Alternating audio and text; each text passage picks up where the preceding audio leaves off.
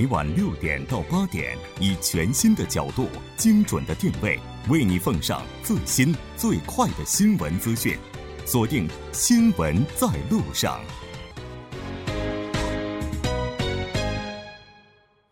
好的，欢迎回来，了解最新热点焦点。锁定调频一零点三，《新闻在路上》。接下来是广告时间，广告过后马上回来。好的，欢迎回来。接下来马上为您带来我们今天新闻放大镜的第二部分，继续和时事评论家徐明季老师以及来自首尔科学综合研究生院工商管理专业的 MBA 教授黄飞一起来讨论咱们今天韩国就业率这一话题。节目也期待您的参与，您可以发送短信到井号幺零幺三，通信费用每条为五十韩元。另外，您也可以在 YouTube 上搜索 TBS EFM。在收听 live streaming 的同时，点击对话窗参与互动。那刚才咱们也提到了，说这个除了二三十岁的年轻人之外，哈，像青年人、呃青壮年、四十多岁，就是这个年龄段它有特点，就是上有老下有小，是吧？现在他们的就业状况也是堪忧的。啊，是的，这个其实这个四十岁年龄段的这些人呢，当然肩负的。这个就负担很很重啊，呃，但上面呢要养这个父母亲，下面呢要养孩子，还有妻子等等的，所以说这一段呢是年龄段呢是，其实在一个社会来说是可以说是一个骨干的一个年龄段。嗯，问题是呢，现在四十岁这段。这个年龄段的人呢，这个这个失业的人就越来越多了。像就像今年八月吧，就有这个十五万五千人呢失去了工作。那么，其实除了这个四十岁以外，呃，现在呢，甚至呢，在三十几岁的人呢，也是这个失业率比较高了一些。八月呢，有这个八万多人失业了。就是说，你像加起来的话，这个。只是八月一个月啊，这个三四十岁的人呢，这个失业的就有已经这个十三万十四啊，不是那个这个二十二十三四万人了。嗯，所以这个呢是相当严重的问题，而且呢，这个他们的这个失业人口呢是连续这个十几个月在下降啊，所以说这以后。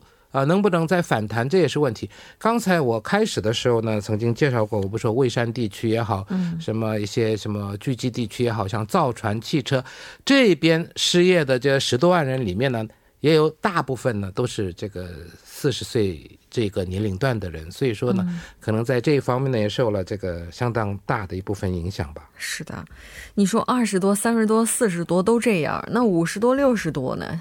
包括七十多的话，这个情况可能又不一样。对你说的这个很很有意思哈，就是说现在呢，其实失业的人口啊，集中的集聚就是集中在这个就是大家都认为他们应该工作的这些人身上。然后呢，在像比如说六十五岁哈，大家都觉得应该退休了嘛。嗯。但是六十五岁以上的这个人口呢，这个就业人口反而增加了十六万四千人。嗯。啊，你就觉得哎，怎么这么稀奇？就是啊，原来年轻的壮劳力可以去做的工作，难道都被老年人去抢过去了吗？就是这种感觉。觉，所以刚才徐老师说的这一点，我觉得很同意的，就是就是现在吧，真的年轻人有一些眼高手低，有一些这种真的是很脏很累的活，他们不愿意去干的时候呢，这些退休了以后的这些没有工作的这些老年人，倒反而抢着去干，他们以更更低的这个时薪啊，更低的这种薪资啊，然后去补。补这个空子，所以呢，也间接反映了现在就业市场其实有很多工作是这种低附加价值的这种简单的这种劳工劳工，所以呢，这些东西呢，这个这些工作岗位哈，以后可能会逐渐的被机器取代，或者是被其他的这种像外劳取代，或者像这种高高年龄层的这些人取代，那么年轻人就更没有这种就业的这个空间了。嗯，是的。其实这老年人呢，这因为这个。就算是什么退休也好，怎么样也好，然后呢，就觉得说他这个养老没有准备好，嗯，对。那么现在呢，自己活都来，自己生活都来不及了，所以说呢，啊，有些人呢就逼不得已的去就业，有些呢就是刚才说的这个袋鼠族太多了，就在家里靠父母吃饭的啃老族也好什么，那么这样怎么办呢？那么这爸爸妈妈也是就是为了孩子。啊，为了家庭还是出去工作？还有刚才我忘了说一点，就是四十岁年龄段的人失业多了，这个呢会造成这个家庭的危机，啊，因为这个夫妻之间呢也是为了这个生活方面的问题呢会吵吵闹闹，这样的话呢，呃，说不定会嗯产生这个不好的影响吧，对家庭来说。我们之前在最新趋势板块当中也提到过，说韩国的老年人在退休之后继续考很多资格证的也非常多，像这个建筑工地的一些大型的这种吊车啊等等哈都有考的。那它其实也客观的反映了目前老年人他们这个。这个在经济啊，包括在工作上的一个压力，包括需求哈。其实我周边的人呢，也有些上了年纪的人，也考了很多这种资格证。问题是什么？用不到吗？啊，你太年纪太大了，他就力不从心，就不会用你。有很多地方是这样的，就是你，你要是你说五十岁这一代的话可以，你要到了这个六七十岁了，你是考执照的话。即使你考取了那个执照，可是你嗯，谁来用你？这个也是个问题。对啊，所以说，呃，你说五十多岁退了，那你可以下岗了，你可以再去弄新的。你如果七十岁了，那么你即使去考，嗯，我看也很难找到工作吧。是的，哎，那韩国政府其实我们看到说，在扩大就业上是就是投了很多的预算啊，为什么就是这数字还是这样呢？这个我大概介绍一下，就是这文在寅总统上任以后啊，这个政府呢已经用了四十多亿这个呃四十多亿这个韩元来创造这个工作机会啊。那么这个二零一九年就是这个明年的这个预算，政府预算是有四百七十万亿。那么在这里呢，二十三点五万亿呢将用于创造这个就业机会。那么我刚才也说了。这个创造的就业机会，这是用我们的税金来创造的。那么创造呢，就是公共部门。刚才也说了嘛，啊，所以说你说啊，多招一些什么警察、什么消防队员、什么这种你可以，就它不具有生产性啊。所以说，那么你你要怎么办呢？你要想办法要创造这个就业的环境才可以。嗯，那么你要给这个企业一些某些优惠，当然现在也有些优惠，说你用一个人的话啊，什么什么一年之内我。补贴你多少？什么两年之内怎么样？怎么样？但是这都短期性的。那很多工厂也好，公司也好，我招了人以后，那么一两年以后我又怎么办？啊，所以说呢，这个要彻底要改善这个所谓的这个就业的环境，在这一方面，就是哪个地方痒，你要给它搔哪边嘛。嗯，你不能说全篇一律的这样下去的话呢，那么很多企业呢也对这个就是对现在目前呢你可以，但是呢过了一年以后就没保障了，这个。对企业来说也是一个负担啊，所以说呢，这目前这个明明年呢，我刚才说用于就业方面呢是二十三万五二十三点五万亿韩元，这个增加了百分之二十二的比这个今年，这个是有史以来最大的一个预算的支出。当然，我们希望呢，就是不要用这个我们的税金来创造工作岗位，但是呢，在这种情况下是逼不得已的，是可以请可可以可以谅解，但是呢，最好是呢，还是。在这个一般民间企业方面呢，能多创造一点这个工作岗位。那么为了这样呢，当然企业这个经营状况也要好，对吗？那目前是现在呢，很多这大企业，尤其是这出口企业呢，它是存了不少钱在自己的这个公司里面，他也不投资。那么不投资呢，你不创造这个工作岗位的话呢，那么就不会。这个招太多的人来工作，所以这个也是一个很大的问题。所以说呢，政府要从啊其他方面来考虑这个问题，不要只是说一意的说我拿多少钱在公共部门呢，在社会部门呢，在这里创造工作岗位，这是有限的。是，这我们看到有很多分析啊，都说是最低时薪上调导致的。嗯，包括金东延韩国这个经济副总理在就前一段时间呢，也是这个。承认了，就从某种层面上来讲，是承认了最低时薪给韩国经济带来的这个影响哈。那不知道黄教授您是怎么看的呢？但是我觉得单纯的归咎于这个最低时薪问题，哈，我觉得是不稳妥也不客观的。就是说，嗯，这个问题显然呢，就是我们之前也聊过最低时薪，聊过很多次，哈。就是我是不赞成这种特别大幅度的、猛然间的这种上调，确实这种负面影响确实比较大，尤其是对个体户来讲，或者是中小企业这种这种压力是很突出的，哈。而且呢，政府的补救方式就是补贴，而且是短期补贴，就是像徐老师讲。的就是长期来讲的话，你没有想到人家要要以后要怎么办，所以呢，这个其实也说明了，就是这些产所在的这个企产业所在的这个企业哈，它的这个竞争力其实本来就是一个不可持续的，你不可能让这个政府一直养大你哈，就是这些企业和这个产业也好呢，它是应该要有自己的这个自生自立的这种这种能力才行的，因为呃，你比如说这些像像造船业和这个汽车这种转型和改革哈，它正好就是在这个呃工业制制造的这个自动化的这个这个点儿上哈，然后所以呢踩到了这个点儿上以后呢，就业呃影响是比较幅度比较大，然后再加上整个的这个内需呢是萎靡不振哈，所以这个可以说是雪上加霜的一个这个最低时薪的这个增幅的这问题，所以大家都把这个矛头指向它。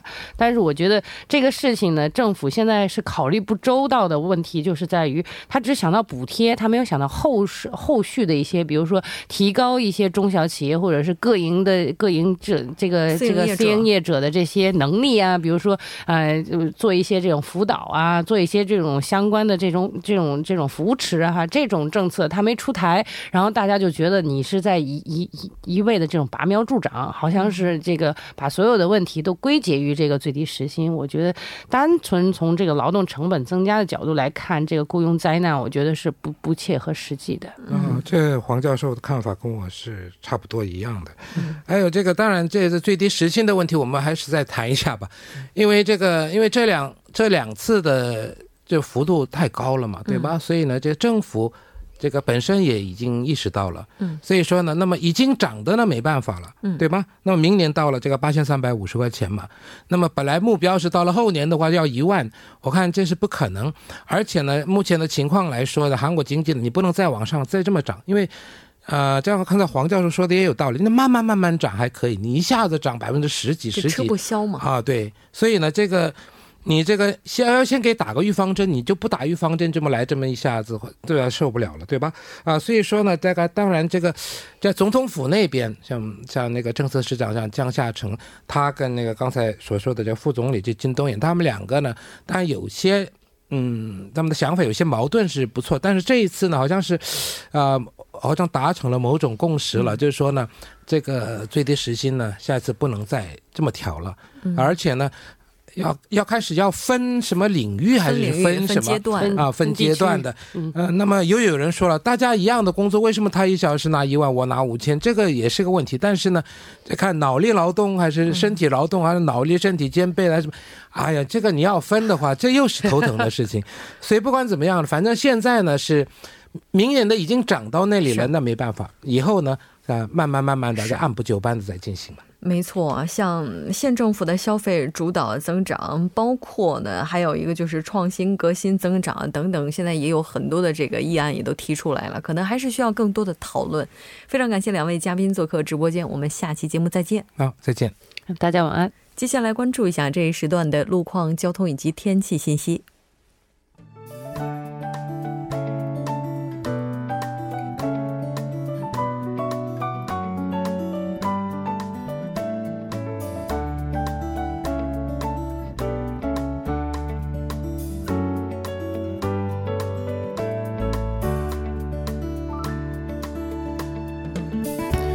间的七点四十四分，这里依然是由楚源为大家带来的道路和天气信息。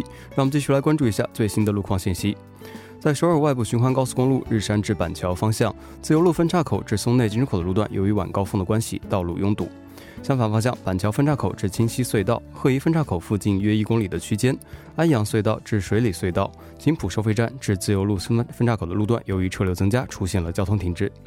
接下来是在沙坪大路瑞来村入口至首尔圣母医院的下行车道上面，之前进行的施工作业目前已经结束，道路恢复正常，您可以放心通行。下一则路况来自于内部循环路成山大桥至圣水大桥方向红之门隧道里的三车道上面，目前是有一故障车辆被迫停在道中间无法移动，受此影响，后续路段出现了拥堵。相反方向，越谷高速入口因为进出的车辆过多，导致该路段的下行车道拥堵严重。相同方向，吉林高速入口至红之门隧道路段，由于受到流量大的影响，出现了车行缓慢。还请各位车主朋友们参考以上信息，注意安全驾驶。好的，让我们来关注一下天气。明天由于受到南海上的气压槽影响，全国各地天气阴，并伴有降雨。大部分地区的降雨将在明天下午停止。中青道、群罗道、济州岛的降雨量在二十至六十毫米，首尔京畿道、江原道、庆北的降雨量在十到四十毫米。由于降雨的关系，明天的气温是低于往年同期水平的，还请各位听众朋友们注意留意健康管理。来关注一下首尔市的天气情况。今天晚间至明天凌晨阴有小雨，最低气温十九度；明天白天阴，最高气温二十三度。好的，以上就是今天这一时段的道路和天气信息，我们明天再见。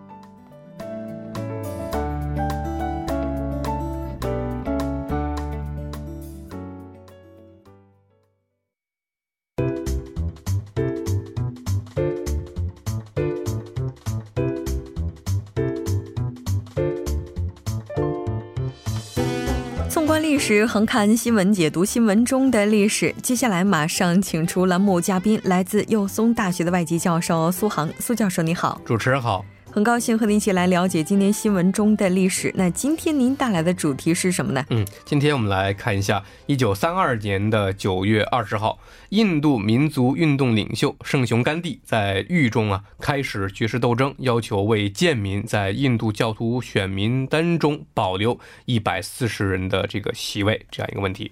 印度的圣雄甘地，对于中国人来讲的话，可能在历史课本当中都是看过这个名字，并且呢，也是看过相关图片的哈。对，那他也是时代应运而生的这样一位伟人了。我们来了解一下他本人，包括当时印度的情况啊。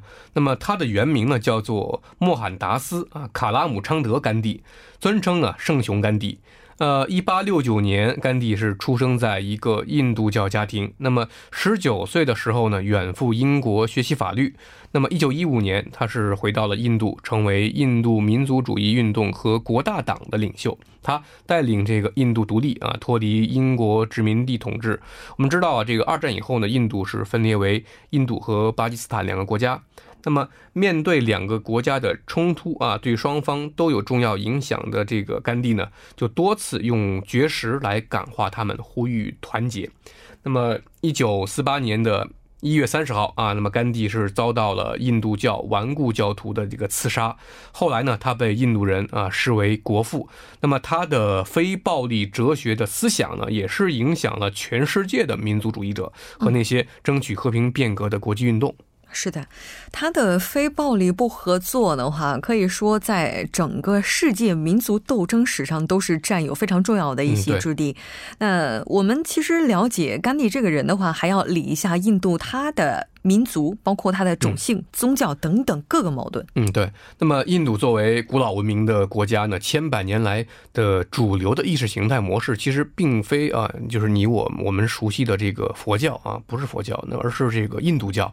而在这个印度教啊，赋予印度社会的传统价值体系中呢，这个种姓制度就占据着很重要的一个地位。那么，历经千百年的发展，形成了一个完整的体系，它规范着一切的这个社会关系啊，到今。今天也是这样，那么种姓歧视呢，就是印度人被分割为啊众多不同的这个社会群体啊，分为四大等级，也就是吠陀经典中所说的呃婆罗门啊刹帝利。呃，吠舍还有首陀罗。那么，此外呢，在那四大等级之外，还存在着一个特殊的群体，就是贱民。那么，贱民呢，又称为不可接触者。那么，在经济、政治、宗教、社会上，也是受到了各种各样的一个歧视。那么，甘地呢，在印度最早关注，他就是最早关注这个印度呃贱民问题的这个国大党领袖啊。嗯，那三二年的今天，他是以绝食为贱民争取权益。嗯，对。那么，甘地为英国抗议的这个新印度选举法案呢，在一九三二年九月二十号啊，在这个普纳监狱中呢开始绝食，因为新选举法限制这个不可接触阶层，也就是贱民的。代表权。那么，甘地的绝食行动呢，引起了当时世界舆论的很大的反应。那么，这种道义上的压力呢，很快也是奏效了。呃，于是印度的这个高种姓代表呢，就和不可接触阶层的代表呢，就改革选举的权的这个问题呢，达成了一个协议。那么，规定贱民在省级议会中有更多的发言权。嗯。那其实包括一直到今天的话，印度它的种姓制度也是存在的。那它在整个社会管理体系当中依然是占有非常重要的位置。嗯，那甘地圣雄哈，他在提出非暴力不合作计划这个运动的时候，应该说很多人也都是在想哈，那他这个就是他的这个想法到底来源于哪里？对他的这个哲学和呃不呃非暴力不合作的思想呢，是深受啊，也就是印度的这个波迦梵歌啊为主的印度教信仰，还有这个耆那教啊的信仰的这样一个影响。那么人性同一，还有人性本善这样的观点呢，是他的这个非暴力学说的一个哲学基础。那么。非暴力的概念呢，其实，在印度教这个呃呃呃之中呢，也就是长期就存在的。那么，非暴力的这个来源呢，是古代梵文呃叫做阿西姆萨。那么这个词语呢，就是作为一种宗教戒律或者道德准则。那么通常是有两个含义，一个是不杀生啊，就是戒杀。那么第二个呢，就是不做伤害他人的感情的事情。那么甘地的非暴力就是承袭了这种传统的意义，而且呢，他深信啊，人的本性是善的，神性就在人的心中。那么。这个问题呢，其实很重要。那么，这就是他啊，主张通过非暴力手段啊，使犯错呃错误的人啊改邪归正这样一个前提。嗯，是的。虽然说在三二年的九月二十号这一天呢，是甘地要求为贱民在印度教徒的选民单当中保留一百四十人的席位，但我们知道他的非暴力的话，可以说是贯穿着整个印度他的独立史。对。那在四五年的今天，印度的国大党举行了孟买会议，要求英国人离开印度。哈，其实，在之前的话，四二年的话是有一个退出印度行动的。对。那么，一九四二年呢，当时国大党啊向英国当局就做出了完全独立的请求。那么八月份呢，国大党孟买会议通过了退出印度决议啊，提出呃这个退出印度的这个运动呢就正式开始了。那么这场运动呃这场印这场运动呢就是规模宏大。起初呢是通过这个和平示威啊，否定权威和削弱英国战争成果的这样一个方式。接着，那么全印度各地就爆发了大规模的抗议示威活动，并且号召工人举行集体罢工。那么退出印度这个运动呢，也是印度现代民族独立斗争洪流中的最后一次的巨大浪潮。那么，这个大多数行为呢，其实是背离了甘地的这个非暴力抵抗的这样一个信念。但是无论如何呢，在四五年的孟买会议上呢，国大党人啊再次要求印度人离开印度，呃，要求英国人离开离开印度。那么这个也是啊，二战结束以后呢，带给印度人的一个胜利果实吧。嗯，是的。那应该说，甘地他的政治生命当中非常强调的就是非暴力，但他本人是被暴力所杀哈。那今天我们在评价甘地的时候，您会怎么评价呢？呃，甘地呢，其实在历史上留下了两种形象。那么在本土印度，他是一个大神级的人物啊，因为他的这个非暴力不合作的方法呢，是真的是行之有效的，对英国的人来说，那么达到了一个又一个的政治目的，而且在世界政治舞台上呢，他也是到处推广他的这个做法。但是呢，却到处碰壁，这就包括我们的这个蒋介石先生啊。那我认为呢，这个甘地这个人最了不起是他的这个道德力量，已经跨越了国界，成为人类历史上一座很罕见的丰碑。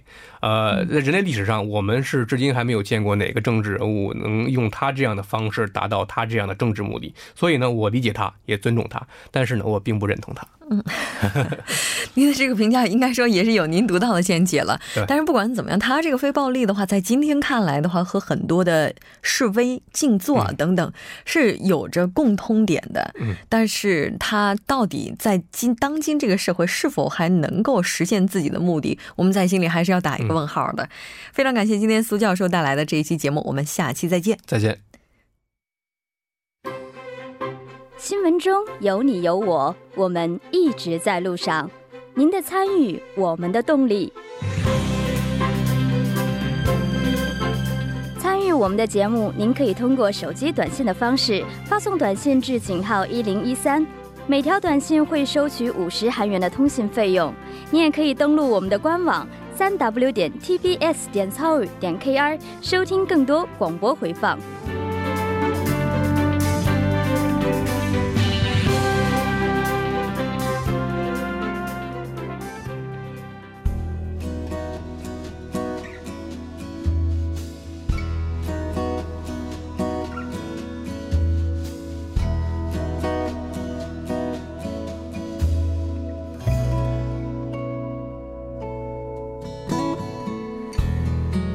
文总统的访北行程于今天正式画下句号，但半岛的和平之旅仍然在路上。韩国统一 TV 筹备委员会十九日举行记者会呢，介绍称，未来将于二零一九年初的时候起播，开设专门播出有关北韩文化、半岛统一的文化教育类节目有线电视频道。未来的目标呢，是能够成为专注南北韩统一的中小规模电视台。根据介绍，统一 TV 呢暂不播出政治相关内容，重点介绍北韩的社会文化，同时还考虑播出南北韩的影视作品。未来呢推动影视方面的合作，当然也希望通过这种方式来寻找更多的共同点，加深相互之间的理解。今天的节目就是这些了。制作人范秀敏，作家金勇音乐，感谢您的收听。我们明晚同一时间依然陪您在路上。我是木真。